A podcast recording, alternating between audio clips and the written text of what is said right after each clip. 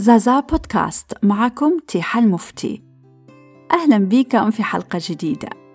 اليوم حنتصفحوا مع بعضنا عدد 29 مارس و5 أبريل من سنة 54 يتصدر عدد 29 مارس عنوان عريض مجلس قيادة الثورة يقرر البقاء في الحكم نزولاً على رغبة الشعب. ومن أبرز العناوين اتحادات العمال بمصر تقرر القيام بإضراب عام.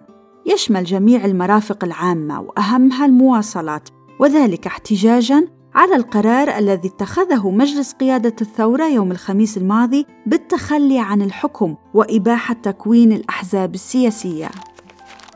وفي الصفحة الأولى حاطين خبر النائب خليفة عبد القادر يرد على بيان وزير المالية ويقول إن اتفاق الحكومة مع النقطة الرابعة يعتبر مخالفة دستورية.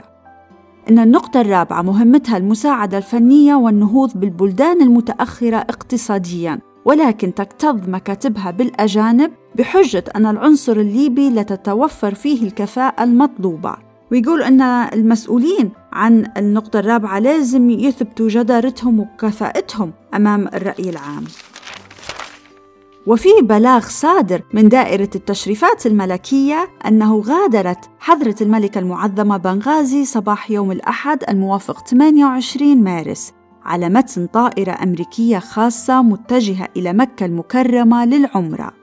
وكان بمعيتها حضرة صاحب السيادة السيد أبو قاسم السنوسي هذا وقد كان في توديعها بالمطار حضرة مولانا الملك المعظم وحضرة رئيس الوزراء وحضرة ناظر الخاصة الملكية. علمت البشائر أن بلدية بنغازي تبرعت بمناسبة عيد الميلاد الملكي بمبلغ ألف جنيه. وزعت تحت إشراف لجنة خاصة على الفقراء والمعوزين. المدير الفني لشركة السينما البرقاوية عاد من مصر في الأسبوع الماضي السيد محمد الجزائري بعد أن أمضى فترة من الوقت في القاهرة لإنجاز بعض المسائل الخاصة بجلب مجموعة ضخمة من أحدث الأفلام المصرية والأمريكية. المدير الجديد لمصلحة التجارة ببرقة عين السيد أحمد الصويدق مديراً لمصلحة التجارة خلفاً للمستر كادبي الذي نقل إلى منصب مراقب عام للضرائب. عبد الله منصور زوبي يقدم خالص الشكر ووافر الثناء إلى الدكتور الماهر فاتسي بيير لويجي على ما قام به من عناية فائقة لولده أثناء مرضه ويرجو له دوام التقدم والنجاح في خدمة الإنسانية ومن عناوين عدد 29 مارس المجلس البلدي لمدينة بنغازي يتخذ قرارات إصلاحية واسعة. توسيع مصيف جليانا إنشاء 52 غرفة اصطياف. وضع قانون للحرس البلدي وتكوين فرقة مطافئ. في الخبر هذا يقولوا إن من أوائل شهر فبراير الماضي والمجلس البلدي الجديد يجتمع باستمرار لدراسة وتقرير المشروعات المختلفة النافعة. ومن ضمن قراراتهم أول حاجة إن إنشاء فرقة مطافئ تابعة للبلدية وتكون مكونة من أربع سيارات مجهزة بأحدث وسائل الإطفاء يعمل عليها رجال أشداء مدربون. ويبوا يبنوا غرف اصطياف جديدة زيادة على اللي بنوها في سنة 1950 وحكين عن تأمين زوارق إنقاذ حتكون متواجدة في الساحل. برضو يديروا لوائح وإرشادات للمحافظة على النظافة والنظام.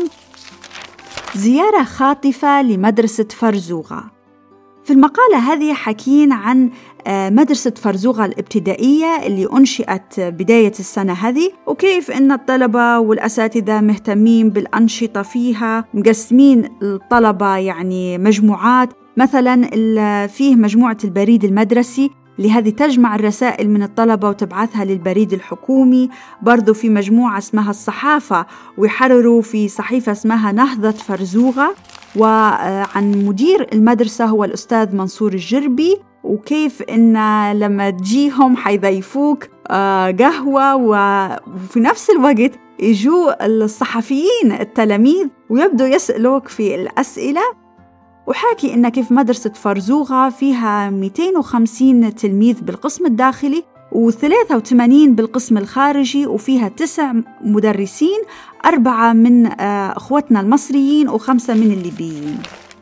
وموقع هالمقالة ميم باء وقايل إن الطلبة ناقصهم حاجات واجد زي الأدوات وزي مثلا الإضاءة. الإضاءة عندهم مش كافية باش يقدروا يقروا في الليل. برضو موائد الأكل عددها بسيط وطبعا حاكي إن منزل المدرسين الليبيين يحتاج إلى كثير من العناية والإصلاح.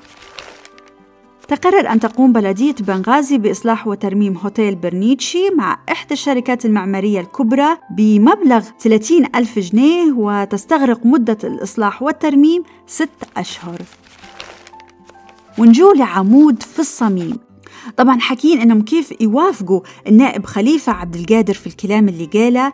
كاتبين لا أظن أن احدا يجهل أن النقطة الرابعة لم تقم حتى الآن بأي مشروع استفاد منه الشعب استفادة حقيقية ملموسة بل كانت دعايات ظاهرة. وزيادة على هيك قايلين آه نهمس في أذان المسؤولين مطالبينهم بالإشراف المباشر على جميع أعمال النقطة وخصوصا فيما يتعلق بجلب الموظفين وما يستورد من الآلات وغير الآلات بحجة استخدامها في تحقيق المشاريع التي كتبت على الورق فقط.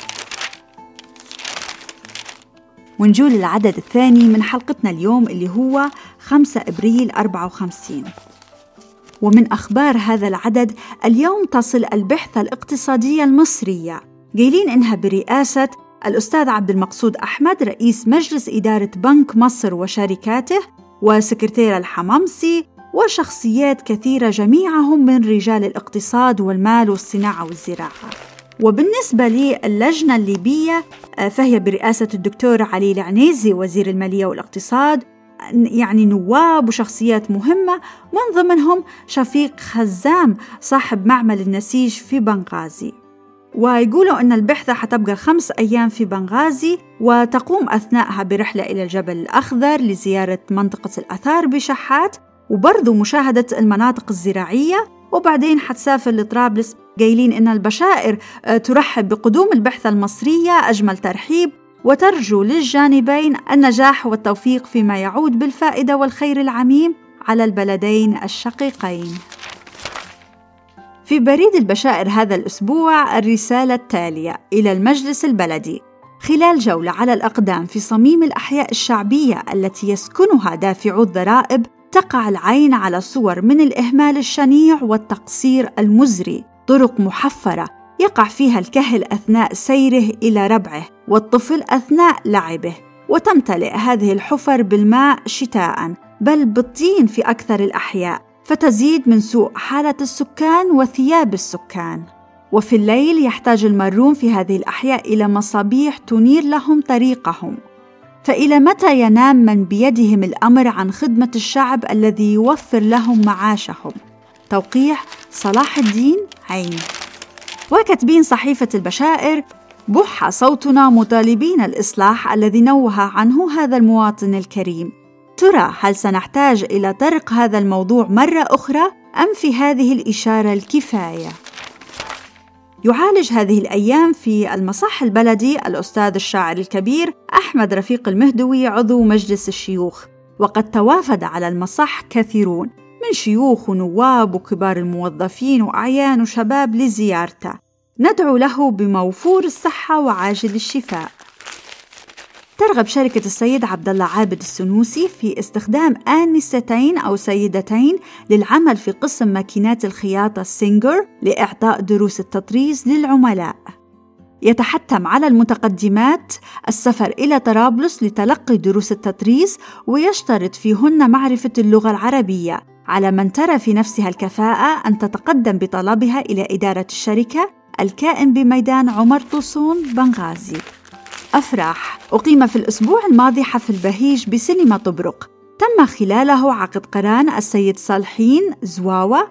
ضابط جمرك طبرق على كريمة السيد سليمان منصور الحداد عميد بلدية طبرق. فإلى آل العروسين تهانينا وبالرفاه والبنين.